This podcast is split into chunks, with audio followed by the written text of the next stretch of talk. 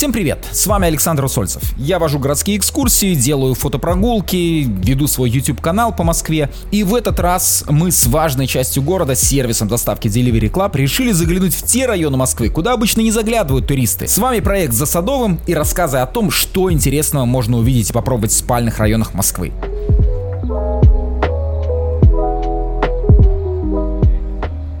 И сегодня мы прогуляемся по одному из удаленных районов рядом с метро Бабушкинская, который когда-то был отдельным городом. Метро Бабушкинская, Бабушкинский район. Ну, какая картинка возникает у жителя Москвы, когда он слышит эти названия? Ну, наверное, прежде всего все, кто бывал в этом районе, вспоминают, что там стоят типовые дома семидесятых, восьмидесятых годов. Район абсолютно кажется безликим, абсолютно кажется каким-то обыденным спальным районом города. Но это далеко не так. Потому что это когда-то был отдельный город Бабушкин, со своими традициями, со своей архитектурой, со своими какими-то даже устоями. Но обо всем по порядку. Чтобы проникнуться атмосферой старого города Бабушкин, мы отправляемся для начала на платформу Лосиноостровская. Да, именно оттуда начинался город. Именно с вокзала, именно с железнодорожной станции. И там даже осталась дореволюционная башня водонапорная. Там до сих пор ходят электрички. И, что самое интересное, например, в фильме «Служебный роман» платформа Лосиноостровская в семьдесят седьмом году сыграла роль какого-то далекого подмосковного города, откуда одна из героинь вынуждена каждый день ездить в центр города и вот толкаться в этой электричке. А причем тогда, когда снимался фильм «Служебный роман», конечно же, уже семнадцать лет Лосиноостровская уже была в составе Москвы. Но при этом в том же самом семьдесят седьмом году метро еще не было. Бабушкинское метро открылось только в семьдесят восьмом году, так что вполне возможно, что многие жители бывшего города Бабушкин, а на тот момент Москвы, все равно ездили через платформу Лосиноостровская в центр города. То есть фактически получалось, что вроде как Москва, но с другой стороны в центр города надо добираться на электричке. А, причем, когда метро уже появилось, в восемьдесят втором году здесь, на платформе Лосиноостровская, снимается фильм «Вокзал для двоих» с Гурченко. И там-то уже вообще показано, что это какой-то далекий город, это не столица. Там Гурченко бегает туда-сюда по красивому, ажурному, дореволюционному мосту, который, правда, демонтировали, и сейчас мост скорее такой типовой. Удивительно, но и еще один легендарный фильм снимали здесь же, на Лосиноостровской. Например, в «Место встречи изменить нельзя» Шарапов по делам приезжает в Лосинку, и у него за спиной проезжает поезд, причем там такой ляп, что а, вроде как происходит все в Москве и Подмосковье послевоенном, но проходят у Шарапова за спиной типовые вагоны из семидесятых годов, и особенно рефрижераторы, которых вообще в те годы не было. Рядом с железнодорожной платформой можно видеть дореволюционное здание административного корпуса вот этой станции Лосиноостровская. Причем оно сейчас, к сожалению, окрашено в такой типовой казенный желтый цвет, хотя до революции было таким красно-кирпичным, с узорами, красиво выложенными кирпичом. А вот здание вокзала, увы, не сохранилось. Причем сохранялось оно еще в семидесятых годах. Это был такой деревянный модерн дореволюционный, характерный для многих дачных местностей, таких хороших, элитных, дорогих дачных местностей до революции. Потому что, конечно же, город Бабушкин и И нынешняя станция Лосиноостровская начинались именно с дач. Сюда москвичи ездили отдыхать, дышать свежим воздухом и как-то набираться сил во время отпуска. Но что самое интересное, если вот не смотреть на карту и просто выйти на, с платформы Лосиноостровская на Вокзальную площадь, то абсолютно как будто оказываешься в каком-то подмосковном городе. Даже современная архитектура там, она какая-то такая торговая, рыночная, и как будто бы ты приехал куда-то в Клин, а не в очередной район Москвы. И как и во многих подмосковных городах, на главной площади стоит памятник Ленину, так и здесь, рядом с платформой Лосиноостровская, можно видеть нетиповой памятник Ленину, еще двадцатых годов, такой ранний, поставленный сразу же после смерти Ильича. А, причем а, памятник а, этот а, имеет замечательную гранитную табличку, на которой написано, что поставлен он рабочими города Лосиноостровск. Именно так в двадцатых и тридцатых годах называлась эта местность — город Лосиноостровск. Если это до революции была Лосиноостровская дачная местность, то а, до тридцать девятого года Лосиноостровск, а после город Бабушкин. Наискосок от памятника Ленину стоит малоэтажное здание историко-этнографического театра, которое до революции было лабазом. Если покопаться там в кирпичиках внутри, наверняка можно найти еще кирпичи девятнадцатого века от старого магазина, от лавки, куда все приходили из дачной местности купить говорить, каких-нибудь продуктов или что необходимо было по хозяйству. И когда вокруг еще были маленькие домики, деревянные дачки, и приезжали все сюда на станцию. После революции здесь был клуб «Заря коммунизма», потом клуб и театр железнодорожников, и здание неоднократно перестраивалось и в сталинское время. И сейчас даже сложно сказать, что во внешнем облике этого здания от сталинского времени, что от дореволюционного, но так или иначе здание просто прошло через все эти эпохи, и каждая наложила на него свой отпечаток. Ну а мы оставим здание театра и пойдем дальше по улице Рудневой, которая прям от станции идет вглубь района. Когда-то это была главная станция поселка, и она шла фактически через лес. И это была бы не просто дорога через лес, это был Лосиноостровский просек. Так именно называлась эта улица до революции, потому что она шла через большой Лосиный остров. Это часть была Лосиного острова, вот этого большого леса, который до сих пор существует.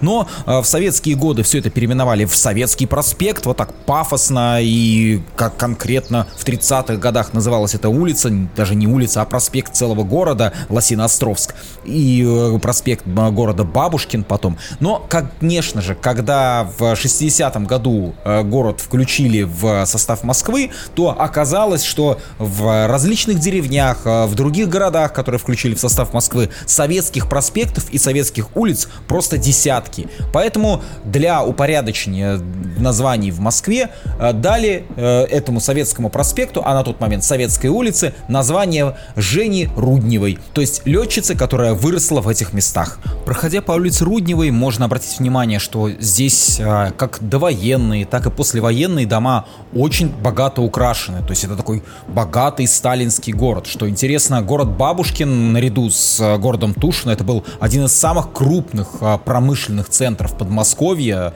И на момент конца пятидесятых годов здесь население было больше ста тысяч.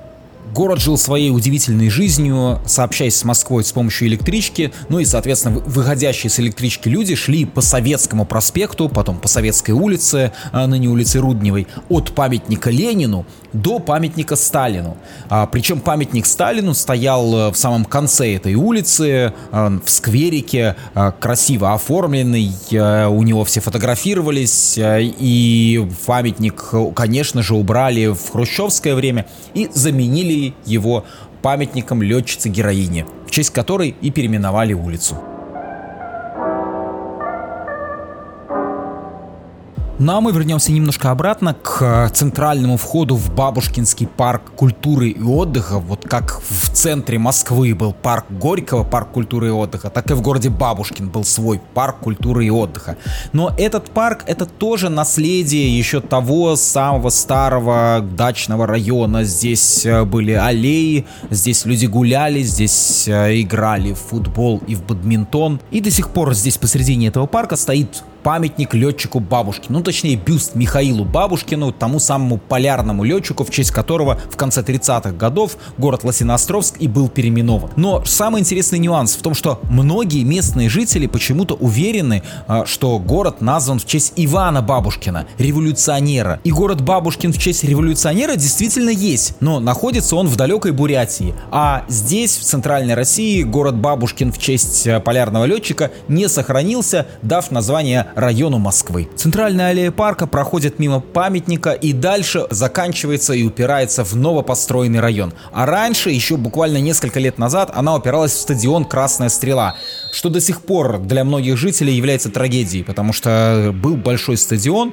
ну а теперь новый район города. При этом стадион здесь существовал с дореволюционного времени, с того времени, когда здесь была дачная местность и какие-то выселки. А причем здесь зарождался московский футбол. Здесь играли в футбол еще до революции, когда футбол не был чем-то таким профессиональным, и э, формировались команды в основном на местных фабриках, э, среди дачников, и вот здесь, среди железнодорожников, была одна из самых сильных команд Московской губернии. Но вернемся обратно к треугольному скверу на пересечении улиц Менжинского и улицы Летчика Бабушкина. И на противоположной стороне от памятника Рудневой, напротив этого треугольного сквера, стоит прекрасный сталинский дом середины тридцатых годов. Он с одной стороны вроде как бы э, такой сталинский, но украшения на нем довольно лаконичные, потому что это дом еще с отголосками конструктивизма двадцатых годов, но дом в народе называли «красным домом», потому что он был так красиво окрашен в яркий красный цвет, построен из красного кирпича, и жить в этом доме, конечно же, было престижно. Когда его построили, вокруг были дачные домики, были какие-то избы, и население здесь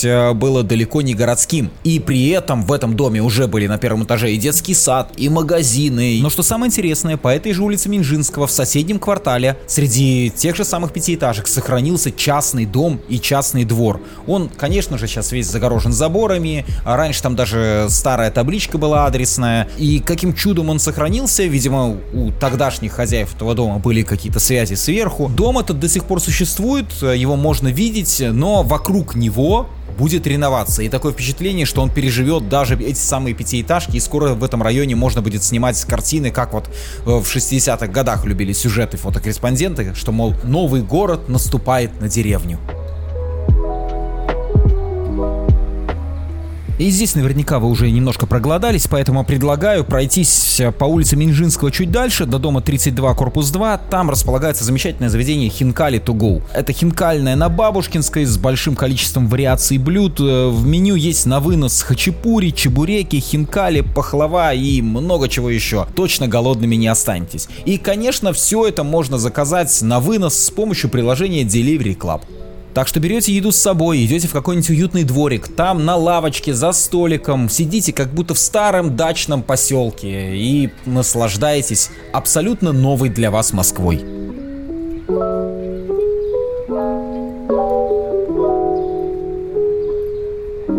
И здесь же, неподалеку от этого одноэтажного частного дома, стоит э, зашитая виссайдинг лавка, местный продуктовый магазин, э, который причем э, еще сохранился с тех времен того самого дачного поселка. Здесь, по воспоминаниям старожилов, была керосиновая лавка, а, как вы понимаете, керосин — это был ну, первейший продукт, на нем готовили на горелках, э, им стирали, в общем, всем нужен был керосин. И такое впечатление, что эта лавка вместе с этим продуктовым магазином переживет и нынешнюю реновацию. Ну а мы перемещаемся Переместимся чуть дальше на Осташковскую улицу, и это фактически как такой учебник по архитектуре, по архитектурным стилям, начиная там с тридцатых и заканчивая там шестидесятыми годами, потому что тут подряд стоят дом тридцатых годов, сталинка такая еще довольно скромная, потом послевоенный сталинский дом пятидесятых годов, сразу за ним идет более такой украшенный, уже с балюстрадами, с богато украшенными балконами, и внезапно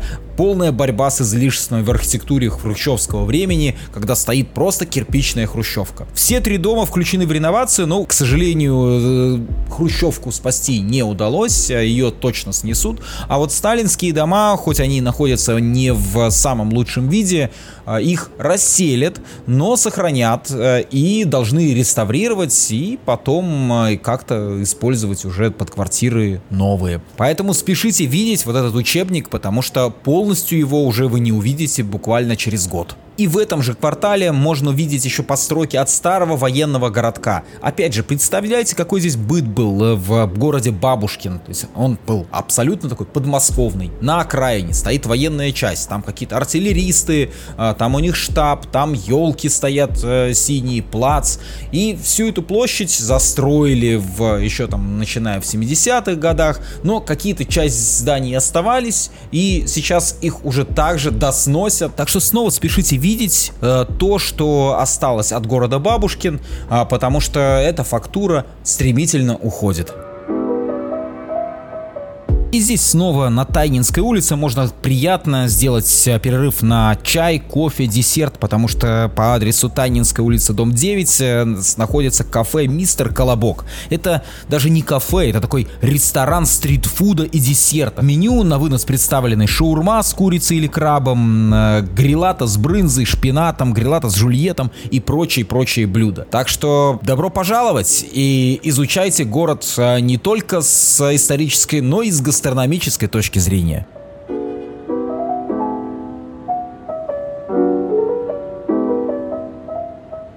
А мы тем временем переместимся в квартал между Изумрудной улицей и Янтарным проездом. такие замечательные романтические названия на самом деле окружают район пятиэтажек, совершенно типовых. Но здесь в две тысячи седьмом году была удивительнейшая история. Дело в том, что на тот момент не было еще никаких праздников современного искусства, никаких граффити в центре.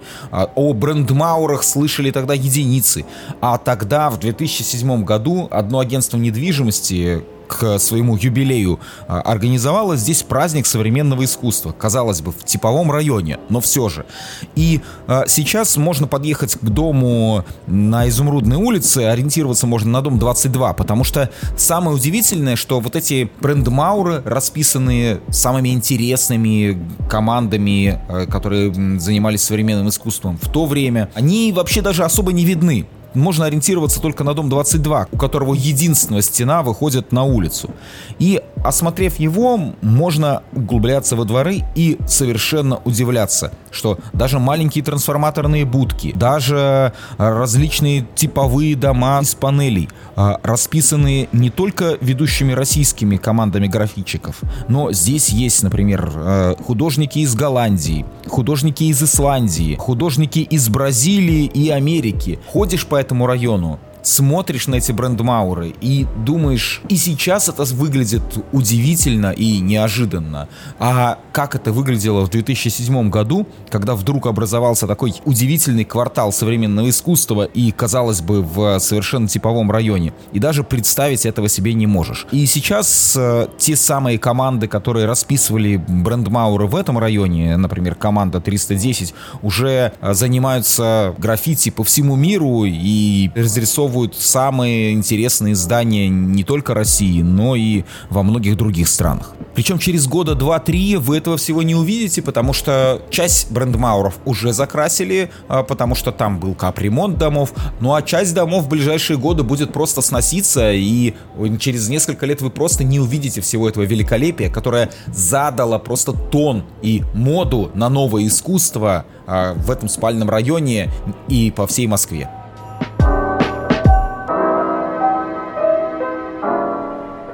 Ну а мы переместимся на Ярославское шоссе, примерно от дома сто двадцать шесть и до дома сто тридцать шесть по Ярославскому шоссе, и идет а, целый квартал сталинской застройки тридцатых годов, еще довоенной, и дома здесь выдавали метростроевцам. Парадокс этого района заключался в том, что метро здесь как не было, так и нет, но квартиры метростроевцам выдавали, обычным строителям метростроя, а, прорабам, и вот этот ансамбль а, до сих пор можно видеть, до сих пор можно полюбоваться, как он здесь абсолютно как-то вот э, аутентично сохранился, причем как будто бы действительно не из этого района. А здесь и свои уютные дворы, и даже свой ДК имеется. Причем здесь не просто ДК один а, тридцать седьмого года. Здесь а, еще, если пройти на улицу Проходчиков, то можем увидеть здание нового театра. Оно так и называется, Новый театр. А, и это послевоенный ДК. То есть район был настолько огромным, что даже одного дома культуры не хватало. И даже сами названия говорят нам о том, что здесь жили метростроевцы. Вот уже упомянутая улица Проходчиков, и есть, опять же, в этом районе улица Ротарта. Это первый начальник строительства метрополитена. Причем эти улицы изначально были даже не Ротарта и Проходчиков, а были первой и второй метростроевской. Но когда район вошел в Москву, то в Москве уже была улица Метростроевская, это нынешняя Остоженка, и улицы решили переименовать, также связано с метрополитеном и его строительством, но какими-то другими названиями. Причем город Бабушкин бурно развивался после войны в пятидесятых годах, и здесь даже возник еще отдельный квартал малоэтажной застройки с садиками, двухэтажными домами, но, увы, он не дожил до нашего времени. В восьмидесятых годах его снесли, и уже на его месте построили типовые большие панельные дома. Причем, что интересно, здесь один из домов построен был для работников цирка Никулина. Он назывался кооператив «Арена». Конечно, в наше время в доме уже осталось, ну, процентов двадцать старых работников, которые еще получали квартиры чуть ли не от самого Никулина. Но, тем не менее, дом кооператива «Арена» до сих пор в этом районе есть. Как можете сами убедиться, город Лосиноостровск, он же Бабушкин, с конца тридцатых годов был большим, разнообразным. Здесь была совершенно разная застройка, начиная от шикарной сталинской застройки рядом с платформой Лосиноостровская, планировкой совершенно городской, и заканчивая, например, до той же самой сталинской застройкой поселка поселка метростроевцев, который поселком-то назвать сложно, например, Малоэтажный и Сталинками вдоль Ярославского шоссе, но большая часть города Бабушкин, административно, которая входила в этот город, это был все-таки частный сектор.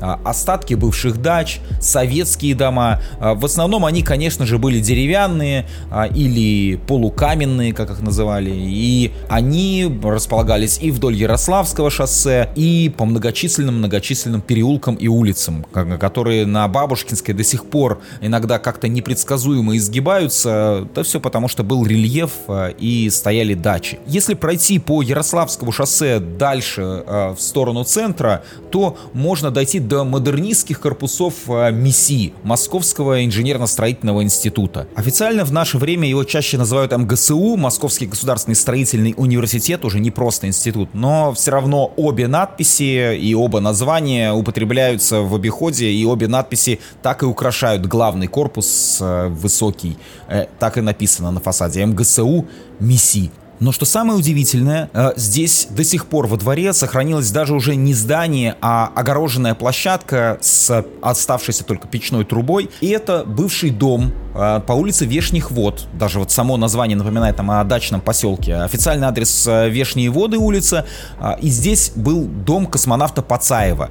Видимо, потому что дом принадлежал родителям космонавта Пацаева, и он там провел детство. Этот дом не снесли. И он сейчас очень странно смотрится, этот участок посредине, казалось бы, корпусов модернистского института, только вдруг торчит какая-то практически дореволюционная труба. Что самое интересное, дом этот сохранялся еще в начале две тысячи десятых годов, но потом его частично разобрали, он горел, и какая судьба ждет этот участок, не совсем понятно, но...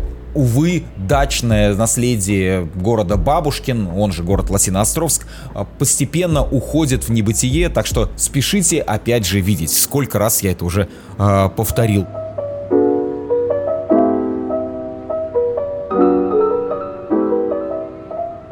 И чтобы красиво завершить эту прогулку, вбивайте в навигатор в любой из карт двенадцатая линия Красной Сосны. Вот такое странное название приведет вас фактически в парк Лосиный остров, там, где удивительным образом сохранилась дачная застройка. Только там уже, конечно же, не дачи, там в одном из домов детский экологический центр, а в другом что-то хозяйственная какая-то постройка. Вот удивительно, что это название, оно даже никак не связано с коммунистическим режимом, потому что это название дореволюционное, революционная, мол, здесь красиво стояли сосны, такой красный отлив, красная кора, и поэтому, мол, поселок Красная Сосна. И это тоже административно был город Бабушкин, но отдельный такой дачный поселок, который этот город Бабушкин поглотил, ну а потом сам город Бабушкин поглотила Москва. До вхождения Бабушкина в Москву здесь было восемнадцать линий Красной Сосны, но вот осталась одна двенадцатая, и отсюда можно прогуляться и по парку, и поудивляться на эти домики, и поудивляться, как это вообще сохранилось. А сохранилось оно только потому, что оно уже совсем в охранной зоне парка. Может быть, только поэтому здесь не построили новостройки или какие-то панельные дома даже вот в современное время. Ну и на этом я с вами прощаюсь. С вами был Александр Усольцев и Delivery Club. Послушать о других районах можно на сайте проекта. И, конечно же, любите наш город, наслаждайтесь летом, гуляйте по городу и помните, что Москва — это не только самый центр и Кремль, это целая серия интереснейших районов, каждый как новый город. Так что открывайте для себя Москву по-новому.